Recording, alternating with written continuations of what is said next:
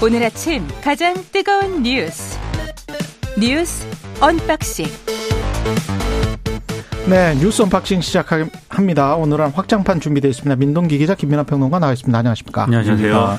예, 한은이 기준금리를 3.5%로 동결했네요. 뭐 예상했던 일이고. 네. 예. 일단 물가가 여전히 좀 불확실하다. 그리고 음. 그동안 가파르게 금리를 올렸기 때문에 이제는 그 효과를 보면서 추가 인상 여부를 판단을 하겠다. 아마 이런 선택을 한 것으로 보입니다. 예. 한국은행은 다음 달부터는 소비자 물가 상승률이 4%대로 낮아지고 올해 말에는 3%대 초반으로 내려가는 그런 전망을 한 적이 있는데요. 이렇게 되면 뭐 이 상황을 보고 금리 방향을 결정을 하겠다라는 게 이제 한국은행의 결정인 것 같습니다. 음. 이 얘기는 또 무슨 얘기냐면 물가가 예상보다 더 크게 오를 경우에는 추가 인상에 나설 수도 있다. 이런 의미도 되기 때문에 상황을 좀 봐야 될 것 같은데요. 한국은행이 어제 뭐 경기 둔화를 크게 언급은 하진 않았지만 올해 상반기 경기 둔화가 지속되고 있는 점도 동결의 배경이 된 것으로 언론들이 좀 추정을 하고 있습니다. 이제 문제는 미국의 연준인데요. 오는 3월하고 5월에 최소 두 차례 기준금리를 만약에 0.25%포인트 인상을 하게 되면 우리와의 격차가 최대 1.75%포인트까지 벌어질 수가 있거든요. 1.75%? 예. 예. 이렇게 되면은 자금 유출이라든가 원화 가치 하락 압력을 받을 가능성도 있는 그런 상황입니다.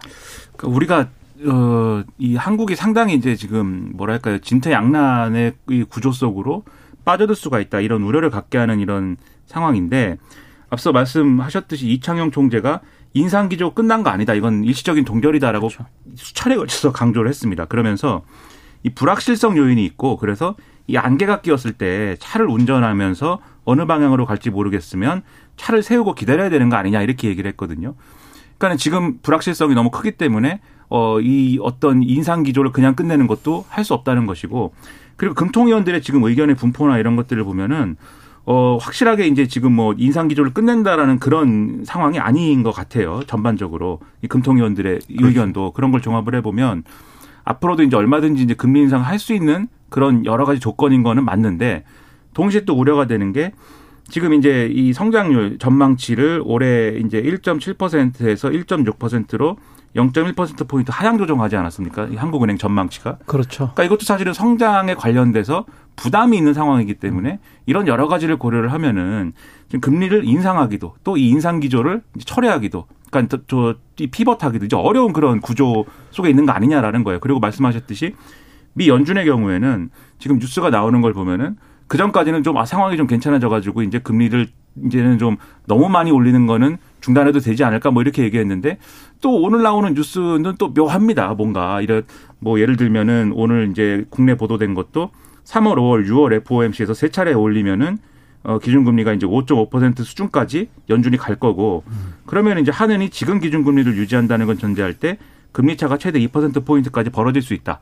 이 보도가 나오고 그리고 이 연준 위원들 중에는 어 0.75까지는 아니어도 0.5로 올려야 된다 이렇게 주장하는 뭐 사람도 있다는 거잖아요 그렇죠. 아직도 음. 그러니까 이런 것들이 우리가 이렇게도 저렇게도 할 수 없는 조건들을 만들어가 나가고 있는 거 아니냐 경계가 상당히 됩니다.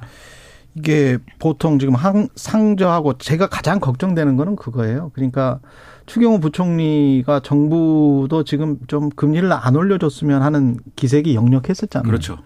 그런 것들이 상저하고를 염두에 둔 것들인데 미국이 그래도 금리 인상을 조금 좀 그 기조를 늦출 것이다. 그게 하반기 정도 되면 그때까지만 버티면 우리가 어떻게 될지 않을까 뭐 이런 이야기입니다. 그런데 지금 돈 많이 풀어서 인플레이션 된 거잖아요. 그렇죠. 근데 돈을 지금 죄고 있는데 한 4조 7천억 달러 정도를 풀었었거든요. 그때 그 코로나 19 기간에. 근데 돈을 죄려고 했다가 미국도 자산 가격이 특히 주식 시장이 미국은 떨어지니까 그한 5,500억 달러 정도밖에 돈을 못 재었어요. 그러니까 돈을 지금 못 재고 있습니다. 음. 돈을 확실히 죄고 있는 것도 아니에요. 금리 금 양적 긴축도 해야 되는데 양적 긴축을 확실히 못 하고 있고 금리 인상 기조만 하고 있는데 금리 인상 기조를 했다고 인플레이션이 멈출까라고 하면은 자세히 들여다보면 서비스와 임금 쪽에서의 그래도 상승률이 계속 나타나고 있거든요. 그러면 이제 식당이랄지 미국은 그쪽이 내수 서비스가 뭐 한 전체 GDP의 70%가 넘으니까 그쪽에서 계속 인플레이션 현상이 나타나면 미국 바이든 대통령이 2024년 11월 미국 미국도 대선이 있는데 그거를 생각해야 되는 음 미국 입장에서 봤을 때는 어떤 기조로 갈 거냐면 이 상황을 그래도 자기들은 그 정도의 고금리는 지금 참을 수 있을 정도의 경제 체력이 지금 되거든요. 음. 그러면 그거를 생각보다 오래 지속하고 그리고 임금을 그렇다고 임금이 올라가는 거를 선거 앞두고 임금 올라가는 거 우리처럼 막 막 축소시키고 막고 막 저지하고 안 돼 이런 기조는 미국에는 없어요. 그렇죠.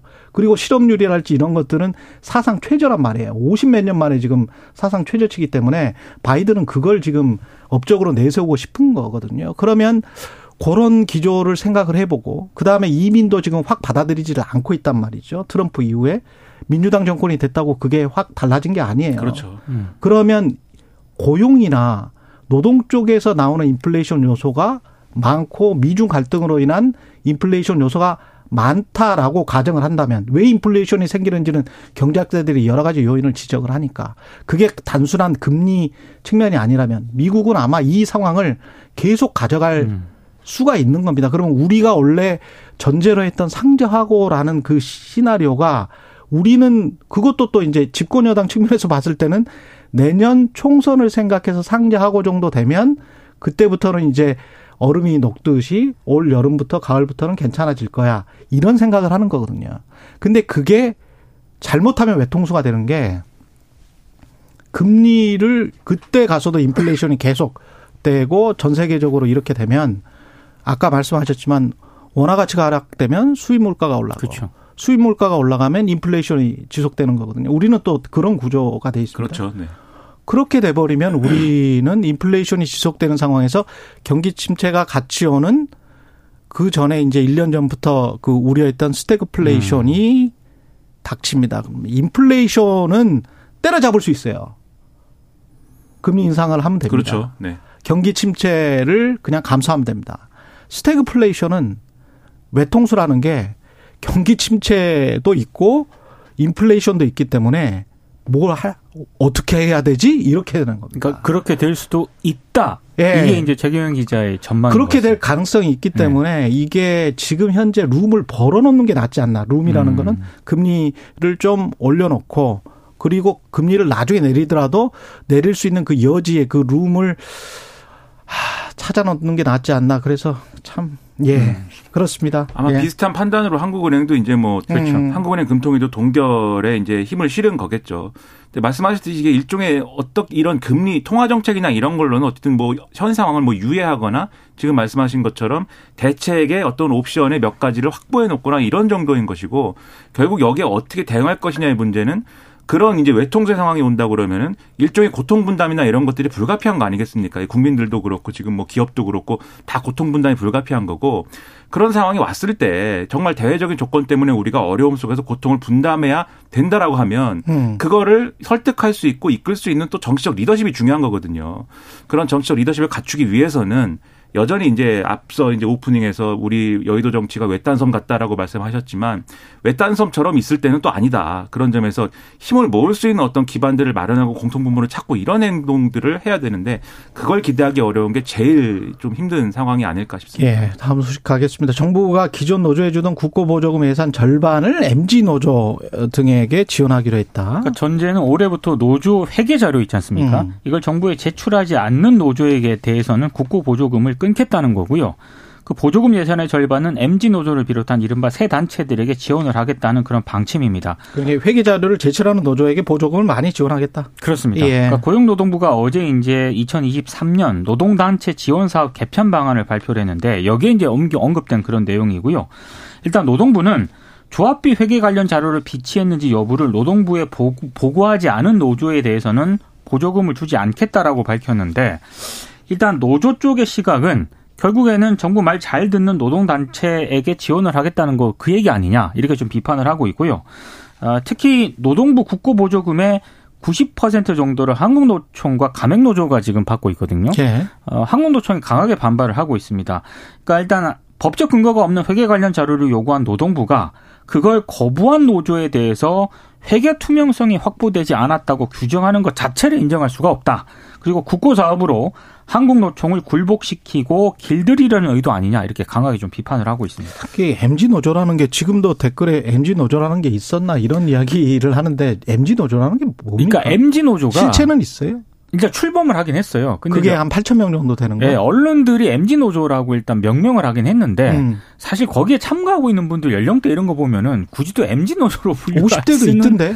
없거든요. 그렇죠. 그래서 네. 뭐 네. 이름을 그렇게 붙여놓은 거고 정확히 말하면은 지금 뭐 양대 노총이나 이런 큰 어떤 노동조합 단체에 소속되지 않은 분들이 이 큰 노동조합 단체들의 어떤 행태라든가 이런 사업 방식이라든가 이런 것들에 문제 의식을 갖고 있고 그리고 특히 그 사업장 내에서 이 큰 노동단체 소속이 아니더라도 주류인 노동조합이 있지 않습니까? 예. 그런 노동조합들이 문제의식을 가져서 꾸린 노조들이 있는데 새로운 노조군요. 그렇죠. 새로운. 그렇죠. 이런 노조들이 일종의 협의회 같은 걸 구성해 가지고 모였어요, 얼마 전에. 그래서 이제 이걸 지금 예로 들어서 설명을 하고 있는데 저는 이걸 두 가지로 좀 나눠서 생각을 하고 싶습니다. 첫째로 이 이른바 이제 뭐 법적으로 이제 노조로 등록돼 있는 단체라든가 뭐 그런 단체들에게만 지원을 하다가 그 지원의 대상과 범주를 넓혀서 이 뭐 그냥 근로자 단체라든가 뭐 지역별 업종별 단체라든가 이런 것들의 지원 범위를 넓히겠다라고 하는 저는 굉장히 좋다고 생각합니다. 왜냐하면 지금도 양대 노총에 소속돼 있는 어떤 노조가 아닌 다른 이제 노조의 형태라든가 단체들이 있거든요. 근데 그분들이 대표하고 있고 대리하고 대표하고 있는 이 대변하고 있는 그런 노동자 계층이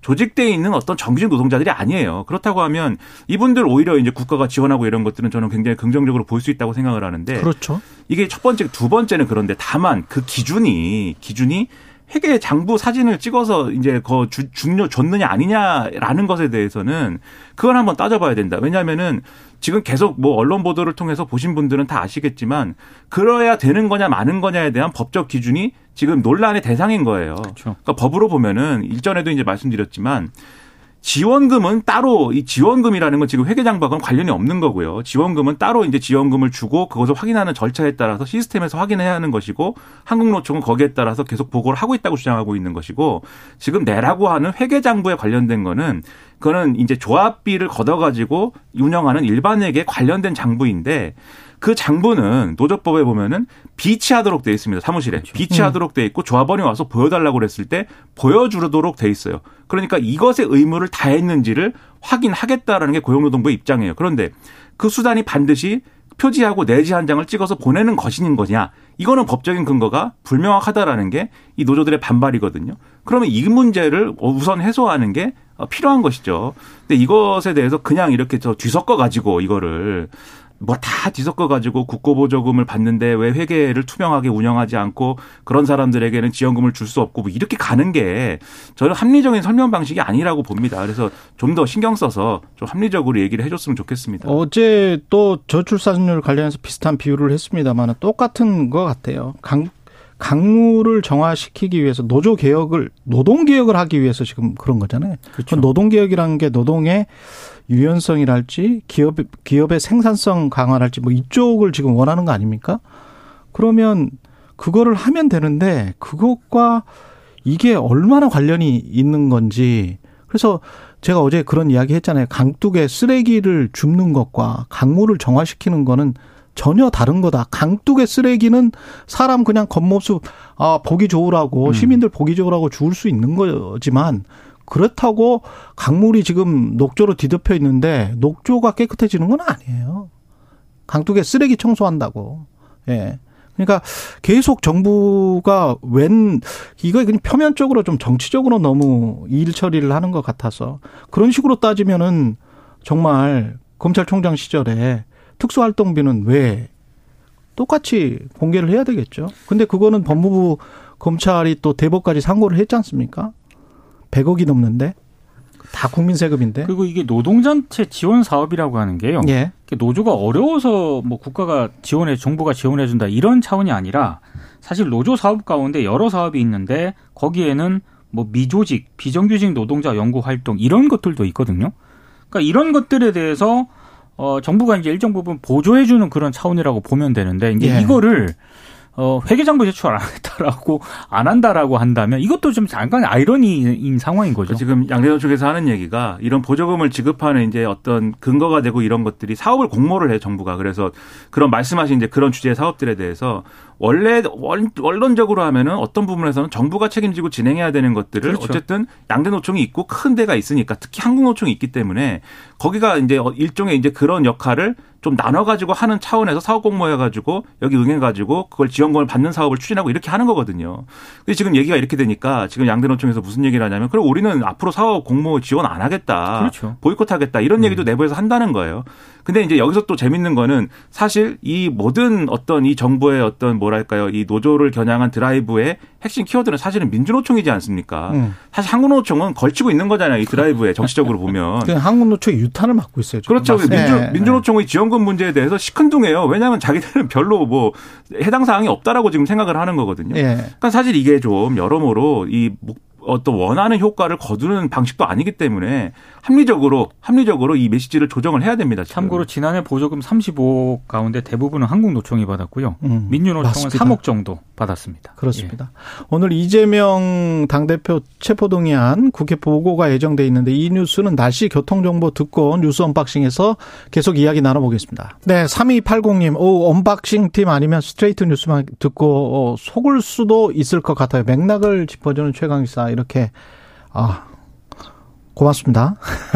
형님님 너무 행복합니다. 뉴스 unboxing 일부 내내 계속하는 게 이렇게 이야기를 해주셨네요. 예, 앞으로 한 세 개는 더 소식을 전해드려야 됩니다. 아까 두 개밖에 못 전해드려가지고 오늘 이재명 당대표 체포동의안 국회 보고 예정이고요. 어제 긴 가자, 기자 간담회를 했는데 발언이 준비돼 있으니까 그거 듣고 이야기 계속 나누겠습니다. 대장동 개발 관련 성남 FC 관련된 이 사건들은 바뀐 게 있다면 대선에서 패배했고 대통령이 검사를 하던 분이 됐고 무도한 새로운 상황이 벌어졌다. 사건은 바뀐 것 없이 대통령과 검사가 바뀌니까 판단이 바뀌었습니다. 윤석열 정권이 하고 싶은 일은 아마도 이런 걸 겁니다. 또 영장 심사가 끝난 후에 구치소에 갇혀서 대기하고 있는 모습 또는 수갑을 찬 이재명의 모습을 보여주고 싶겠지요. 법치의 탈을 쓴 사법 사냥이 일상이 돼 가고 있는 폭력의 시대입니다. 정치는 사라지고 집에만 난무하는 그런 야만의 시대가 다시 도래하고 말았습니다. 네, 사법 사냥 이라고 네. 이야기했습니다. 어제 기자회견이 85분 정도 진행이 됐거든요. 네. 근데 이재명 대표 모두 발언이 무려 45분 정도였습니다. 그다음에 이제 한 20분 정도 기자들과 질의응답이 진행이 됐는데 굉장히 많은 얘기를 했는데 몇 가지만 소개를 해드리면은요. 그 검찰의 구속영장에 대해서는 영장에 이재명이 돈 받았다, 돈 받았을 것이다 이런 내용이 하나도 없다 이렇게 얘기를 했고 판사를 설득하기 위한 영장이 아니라 대국민 선전을 위한 선전문이라는 생각이 많이 들었다 이렇게 얘기를 했습니다. 그리고 자신이 야당 대표라서 영향력을 행사할 우려가 있기 때문에 구속돼야 한다는데 그러면 대통령 부인은 구속해야 할 이유가 더 커지느냐 이렇게 반문을 했고요. 어, 고, 자신의 공약이었죠. 국회의원 불체포 특권 폐지에 따라 영장 심사를 받아야 하는 것 아니냐 또 이런 질문이 나왔는데 여기에 대해서는 상황이 참으로 어목하게 본질적으로 바뀌었다 이렇게 얘기를 했습니다. 총선을 앞두고 사법 리스크가 당에 부담이 될 것이다라는 지적에 대해서는 사법 리스크가 아니라 검찰 리스크다 이렇게 얘기를 했고요. 그 뒤에 표현이 다소 좀 격한데 예. 국경을 넘어서 오랑캐가 불법적 침략을 계속하면 열심히 싸워서 격투해야 한다. 오랑캐 침입 자체를 회피할 방법이 없다. 이렇게 얘기를 했습니다. 오랑캐라는 단어가 등장했습니다. 그러니까 이게 뭐, 이 지금 이제 구속영장 그러니까 체포 동의안에 대한 어떤 뭐 그 내용에 대한 설명이라든가 해명이라든가 뭐 이런 거라기보다는 일종의 정치 연설을 한 거라고 봐야 되겠죠. 음. 근데 저는 이제 뭐 이 야당 대표이기 때문에 뭐 정치 연설을 뭐 할 수도 있는데 저는 이 정치 연설의 이 어, 수신자가 누구냐 그걸 한번 우리가 볼 필요가 있다는 생각이 듭니다. 이게 저 같으면은 이제 일반적으로 저 같은 사람들은 아 뭔가 야당 대표가 이, 이 국면에 체포동의안이 오늘 이제 국회 보고 되는데 이 국면에 이제 뭔가 이런 이 어떤 이, 이 기자간담이나 이런 것들 기자회견이나 이런 것들을 자처했다고 하면 국민들에게 어떤 보내는 메시지가 있는 거구나라고 생각을 할 텐데 제가 듣기에는 이제 국민들 입장에서 뭔가 이런 상황에 대한 어떤 새로운 인식이라든가 또는 어 이재명 대표 말에 뭔가 공감할 수 있는 최대 어떤 공감할 수 있는 그런 내용들이 어떤 것들이 있었느냐를 생각을 해보면 사실 이미 해왔던 얘기들 그리고 이미 이제 주장했던 것들을 다시 한번 얘기한 거 아닌가 이런 생각이 들어요. 그리고 이재명 대표가 이렇게 어떤 검찰이 상당히 이제 그 무리한 어떤 그러한 수사를 통해서 정치적인 탄압을 하고 있다라고 항변한 거에 대해서 지지자들은 다 공감할 거예요. 민주당 지지자들은 아 맞아 우리가 이렇게 어 탄압 당하고 있지라고 생각을 할 텐데 그 중간에 있는 다른 이제 좀 이 문제에 대해서 확신이 없는 국민들 있지 않습니까? 중도층. 음. 뭐 그걸 중도층이라고 표현해도 좋고 뭐라고 표현해도 좋은데 이 국민들이 듣기에는 이걸 듣고 새롭게 뭐 가질 만한 생각이 없어요 사실 이 상황이 어떤 유지지 그런 점에서 보면은 이재명 대표의 연설은 이 대다수 국민들을 향한 그런 거라기보다는 지지층 그리고 이 지금 이제 이재명 대표가 체포동의안 처리된 다음에 이 거취를 어떻게 할 거냐 이게 또 당내에 어떤 이 잠재되어 있는 쟁점이지 않습니까? 그렇죠. 지난번에 의원총회에서 이제 서른 의원이 그 어떤 시사를 한 거잖아요. 그렇죠. 어, 이 체포동의안 처리 부결되고 나면은 거취에 대한 뭔가를 해야 된다라는 음. 점을 시사를 한 거잖아요. 이제 예. 그런 것들에 대한 응답이기도 한 것 같아요. 그래서 이제 오랑캐라는 표현이 나오는 거죠. 국민들이 볼 때는 그냥 일반적인 국민들이 볼 때는 정권이나 검찰은 이든 뭐든 인주당이든 다 우리 나라에 있는 사람들인데 오랑캐 아니지 않습니까? 근데 이제 민주당이 볼 때는 그게 외부의 인사들이기 때문에 오랑캐다라고 표현할 수 있는 거잖아요. 그 단결하자고 하지 않습니까? 단결은 누가 하는 겁니까? 지지층하고 국회의원들이 하는 거거든요. 그걸 겨냥한 입장 표명이라고 이라는 해석이 가장 합리적일 것 같습니다. 근데 뭐 이 검찰은 법무부 소속이니까 정부라서 그리고 정부가 아, 본인들을 탄압하고 정치 탄압을 하는 거니까 믿을 수 없다. 이렇게 이야기를 한다면 어, 그렇다면 사법부는 믿어야 되는 거거든요. 그러면 사법부에서 재판을 받고 법정에서 법적 진실을 밝히겠다는 어떤 로드맵 같은 거, 이런 것들이 좀 나와야 될 것 같고. 어저께 신인규 변호사 포함해가지고 이제 전용기 의원이랑 젊은 토론을 했는데 제가 그런 제안을 했어요. 그냥 차라리 신인규 변호사도 비슷한 이야기를 하던데 5월 5일에 예? 어린이날쯤에 이렇게 저 김건희 특검도 받고 이거 모든 거를 다 재판을 통해서 빨리 처리를 하자. 그리고 1년 어, 안에 다 처리를 해서 예? 총선 전에는 이 재, 법적에서 진실을 다 가리고 난 다음에 국민들이 선택을 하도록 하자. 뭐 이런 식으로 좀 협약식 같은 거, 악수 같은 거 좀 하고 세러머니 한 다음에 그냥 이렇게 끝냈으면 좋겠다. 뭐 이런 생각이. 어린이날이라서 그런 건가요? 예, 어린이날. 동심으로 돌아가서 우리가 네. 제발 아니 우리 어린이, 그만 싸우고 우리 어린이들이 네? 좋아할 장면인가 좀, 좀 좋은 이슈를 가지고 그렇게 하면은 좋겠는데. 아니 일단 일단 사법부는 미, 사법부는 믿어야 되는다고 저는 보거든요. 그러니까 재판에서 다 진실을 가려라. 그리고 기소할 게 있으면 빨리 기소를 하고 그리고 검찰도 어떤 정치적이라고 그 비춰지지 않으려면 빨리빨리 김건희 여사 관련해서도 그냥 기소 여부 그다음에 조사 수사 뭐 이런 거를 빨리 그냥 진행해 버리면 돼요. 어제도 네. 어제도 물어봤는데 여전히 네. 수사 중이다라고 얘기를 합니다. 그 수사가 뭐 그렇게 오래 걸릴 일인지 잘 모르겠습니다. 네. 한동훈 법무부 장관도 뭐 이재명 대표 겨냥해서 그 얘기를 판사 앞에 가서 하시면 된다 뭐 이렇게 이제 꼬집었는데 예 그렇습니다. 예 김기현 후보는 울산 땅 투기 관련해서 계속 공방이 계속되고 있네요. 그러니까 예정이 없던 네. 어제 기자회견을 열었거든요. 네. 그러니까 새빨간 거짓말이다라고 얘기를 했는데 워낙에 이제 이 보도가 많은데 의혹의 핵심은 그겁니다. 김기현 후보가 98년 울산 울주군에 약 한 3만 5천 명 정도의 임야를 매입을 했는데 그 근처에 이후에 KTX 울산역이 생겼고 김기현 후보가 땅값을 올리기 위해서 KTX 노선이 자신의 땅을 지나가도록 변경을 한 것 아니냐. 음. 이제 이런 의혹이 제기가 된 건데요. 김기현 후보가 어제 반박한 내용은 일단 98년 토지 매입 당시 개별 공시지가가 한 267원에서 432원이었다. 근데 지난해 기준으로 이게 1220원에서 2270원이다. 이렇게 얘기를 했습니다.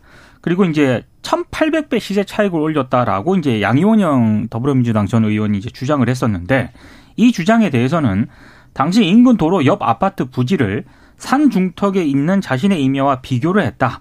이 터무니없는 사실이다라고 반박을 했습니다. 아, 그리고 최근 2년간 인근 임야의 실거래가가 평당 4만 원에서 20만 원 수준이었다. 이렇게 얘기를 했고요. 이걸 이제 김기현 후보가 소유한 3만 5천 평에 적용을 하면 한 14억에서 최대 한 70억 정도 된다. 이렇게 이제 주장을 했습니다. 근데 이제 어제 기자회견을 보시면서도 이제 일부 이제 보신 분들 얘기를 음. 좀 제가 들으니까 아니 그래서 무슨 차이가 있지 이렇게 얘기하시는 분들도 있고 잠시 뒤에 인터뷰를 하실 이준석, 이준석 전 대표 역시 페이스북에 시세 차익이 1,800배가 아니라 200배 뭐 이런 주장을 하려는 것 같은데 음. 이런 식이라면 어, 총선에서 망한다 이렇게 또 페이스북에 쓰기도 했습니다. 예. 어, 이 내용에 대해서는 음. 뭐 이제 어지간한 이제 시청자들이나 청취자분들도 판단을 좀 하시지 않을까 싶습니다. 그러니까 기자회견을 자청한 것 자체가 뭔가 좀 몰렸다라는 건가요? 근데 이게 예. 어, 이 전당대회 자체가 이 문제 때문에 뭐 김기현 후보 우위가 막 흔들리고 그럴 건 아니, 그런 건 아닌 것 같고. 아닌 것 같죠. 그렇죠. 예. 오히려 이제 위기감 느끼는 측면들이 있는 것 같고 다만 이제 이런 것들이 향후에 음. 지금 민주당이 또 뭐 이거 검증한다고 막 특위 꾸리고 뭐 이런 흐름이 있지 않습니까? 예. 그런 것들이 새로운 정치 쟁점화 될 것이 명확 관화하기 때문에 음. 이제 선제적인 대응을 하는 거라고 보이는데 근데 이런 대응할 때 이제 항상 뭐 이런 뭐랄까요 대응을 많이 하죠. 그러니까 이런 어떤 의혹 제기 중에 가장 극단적인 거에 대해서 반박을 합니다. 그게 음. 지금 말씀하신 이제 민주당 양희영 원영 측이 주장한 1,800배의 이제 시세 차익이다 이 주장인 것이고, 음. 그러니까 이 주장에 이 김기현 후보의 해명만 해명을 어 놓고 보더라도 1800배는 아니다. 그렇죠. 1,800배는 아니지만 상당한 시세 차익은 있는 거거든요. 왜냐하면 이제 20년 전에 산 땅이기 때문에 그렇죠. 당연히 시세 차익은 있는데 중요한 거는 뭐 그 시세 차익이 될 수 있도록 뭔가 작업을 했느냐. 그렇죠. 예. 그런 부당한 것을 했느냐 그리고 그러면 뭐살 때는 어떤 것을 기대하고 산 것이냐 뭐 이런 거죠. 그때 당시에는 또 울산시 고문 변호사였던 거는 맞죠. 맞습니다. 예. 그렇죠. 그리고 이제 이 땅이 뭐 맹지라고 그러고 뭐 가치가 없고 뭐, 뭐 어떤 개발이 불가능한 땅이다라고 하는데 그럼 왜 샀느냐? 뭘 음, 기대하고 3만 샀느냐? 5천 명이 그렇죠. 평이나 되는 걸 왜 샀느냐? 목장을 아니 하려고 그거는 그거는 우리 프로에서 밝혔어요. 최강 시사에서 교인이 그때 IMF 때 98년이거든요. 네. IMF 때 힘들어 가지고 그 교인을 도와주려고 같은 교회 다닌 사람한테 그 뭐 한 3천만 원인가 4천만 원 주고 샀다. 그거는 뭐 그럴 수 있다고 어, 아니, 생각을 해요. 땅을 그냥 도와주려고 산다기보다는 네. 그런 겸해서 아이 목적이 마음은? 조금 있었겠지. 네, 그러니까 거기서 이제 예를 들면 뭐 그거를 뭐 완전 완벽하게 양심의 자유인데 그거는 아니, 이뭐 그렇죠. 이만큼이라도 없었어라고 아니, 뭐 물어보면 그렇죠. 뭐 네네네. 있었겠죠. 뭐 네, 그거야. 그렇죠. 근데 그, 그것이, 그것이 이후의 네. 상황을 다 이제 좀 정당화할 수 있는 그런 것이냐라는 의문인 것이고 예. 이 문제는 제가 알기로는 이준석 전 대표가 현장까지 막 가서 뭐 어제 페이스북에 사진 올렸다고. 하니까 어제 제가 아주 좋은 사이트를 발견을 했습니다. 네. 땅을 많이 가지고 계신 분들이 추천 을 해줘서 오랜만에 땅에 관해서 저도 탐사보도 기자할 때 땅 많이 보러 다녔거든요. 네. 요새 인터넷으로 아주 잘 나와고 위성 지도로 해서 주변 시세까지 최근 실거래가까지 다 봤습니다. 아, 좀 짚히는 게 있으신가요? 예. 어, 뭐 1,800배는 아닐지라도 네. 꽤 많이 올랐다. 많이 올랐죠. 예, 주변 네. 시세. 예. 그러니까 현장까지 가서 보고 온 이준석 전 대표한테 물어보면 재밌는 얘기가 많이 나오지 그렇습니다. 않을까 싶습니다. 네. 예. 그리고 부승찬 전 대변인 뭐 기무사에서 나섰어요? 그러니까 이제 김우사가 방첩사에서? 국군 방첩사령부로 바뀌었는데요. 예. 어, 일단 무속인 천공이 그 대통령 관저 선정 과정에 개입을 했다는 의혹을 제기를 했지 않습니까? 근데 어제 방첩사가 부승찬 전 대변인의 자택 그리고 국방부 재직 시절 사용한 개인용 PC 등을 압수수색을 했습니다. 일단 방첩사 얘기는 군사기밀보호법을 위반한 혐의가 있다는 신고를 받았고 그래서 수사에 착수하게 됐다 이렇게 설명을 하고 있는데요. 부승찬 전 대변인이 최근에 책을 하나 펴내지 않았습니까? 근데 그 책에서 2020년 10월 미국에서 열린 한미 안보 협의회에 참석한 당시 로버트 에이브럼스 전 한미 연합 사령관의 발언을 언급을 했는데 이게 좀 문제다 이렇게 이제 판단을 하고 있다는 건데요. 어떤 내용이냐면 당시 에이브럼스 전 한미 연합 사령관은 아, 미국은 그 전시작전권 전환 의지가 전혀 없다는 것을 어, 부 전 대변인이 봤을 때 그걸 느낄 수가 있었다. 아, 그는 한국이 핵심 군사 능력을 확보하는데 4년에서 6년이 소요가 된다. 그러니까 먼저 핵심 능력부터 구축하라는 막말을 마구 던졌다. 이런 내용을 이제 그냥 책에서 국방부 써- 장관 회담 내용을 그냥 책에 쓴 거는 쓴 겁니다. 그거는 안 된다라는 거잖아요, 지금. 그러니까 예. 방첩사 얘기는 판단은 이건 네. 군사기밀보호법을 위반한 혐의가 좀 있는 것 같다라고 판단을 한것 같고 부승찬 전 대변인 얘기는 그게 무- 비밀인지 아닌지는 모르겠지만 결국에는 방첩사에서 문제를 삼는 삼을 경우에 귀에 걸면 귀걸이, 코에 걸면 코걸이 아니겠느냐 이렇게 지금 얘기를 하고 있는 그런 상황입니다. 음. 그러니까 이 책을 뭐 보신 분들도 있을 텐데 일기 모음집이에요. 그러니까 부승찬 전 대변인 자기가 예. 하나하나 이제 기록을 다 했거든요. 그렇죠. 일할 때 써놓은 그렇죠. 일기 그렇죠. 모음집인데 그걸 묶어서 낸 건데 제가 인터넷 이게 저 인터 인터넷이 아니고 인터뷰한 내용이나 이런 것들을 부승찬 전 대변인이 한걸 보니까는 이 출판하기 전에 법적 검토나 이런 거를 거쳤다고 하더라고요. 그렇죠. 아무래도 그럴 수밖에 없었겠죠. 음. 그렇기 때문에 이거는 뭐 쟁점이 뭐 되더라도 결국은 이- 이것도 뭐 그런 어떤 법적 쟁점이 어떻게 되느냐에 따라 달린 것 같은데 세간의 관심은 그 대목이 아니고 뭐. 예. 그렇죠. 천공이라는 사람이 뭘 한 거냐에 꽂혀 있는 것이기 천공이 대 통령 때문에 또 이렇게 하는 거 아니냐 이런 인상을 줄 수가 있고요. 그렇죠. 이거 지금 잘 정부도 처리를 하지 않으면 영국의 더 타임즈라고 어, 세계에서 가장 권위 있는 신문 중에 하나입니다. 한 나흘 전쯤에 이 관련해서 이미 썼어요. 아주 어 아주 드라이하게 썼지만 모든 사실이 다 지금 세계에 나가고 있기 때문에 음. 아, 그렇죠. 대통령이 혹시 샤머니즘을 믿는 게 아닌가 관련해서 이렇게 쭉 지금 보도가 되고 있습니다. 그러면 예. 안 되겠죠. 음, 그리고 뭐 경찰은 이건 휴대폰을 뭐 파악을 해서 해봤는데 음. 천공의 휴대폰하고는 이, 기, 이 기록이 일치하지 않는다. 이 위치 기록이 그렇게 얘기했지만 그렇게 얘기하면서도 그런데 당시에 휴대폰을 안 가지고 갔을 수도 그렇죠. 있고 다른 휴대폰을 가져갔을 수도 있다. 이렇게 여운을 자꾸 남겨요 경찰도. 그렇죠. 뭘좀 분명하게 수사를 해주세요. CCTV가 왜 삭제됐다는 건지 그런 것도 자꾸 여운을 남기는데 예. 분명하게 했으면 좋겠습니다. 오늘도 역시 짧았습니다. 민동기 기자 김민아 평론가였습니다. 고맙습니다. 고맙습니다. 예.